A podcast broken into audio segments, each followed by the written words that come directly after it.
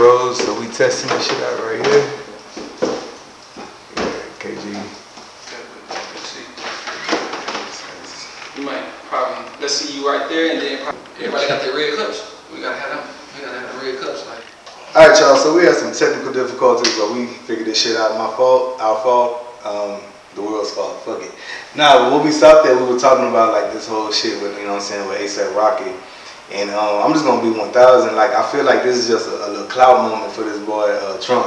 I feel like he see it as if like, damn, I, Kanye and Kim, they fucking with me so I can get the black vote. Cause 2020 coming up, y'all. This y'all gotta really wake up to that shit because it's, a, it's, it's some good candidates. Um, I don't want to throw none of them under the bus, but it is some people that a lot of people going for right now. And y'all might want to do y'all research. I'm just throw that out there. But all these Democrats, like I'm, I'm a Democrat, I'm a proud Democrat, but you know I stand for the truth. You know what I'm saying? So I'm like, I want you guys to really do your research on these candidates. But back to this Trump shit. So um, I feel like he knows 2020 coming up, man. So it's like I gotta get the black vote. The black people ain't really been fucking with him since he got into office.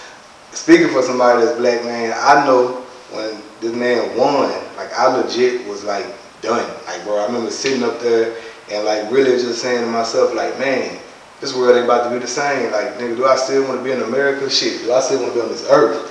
You know what I'm saying? It was like I, I maybe move to Mars or something like that. But I think it was one of these things because I, I see this man and I see how he moved.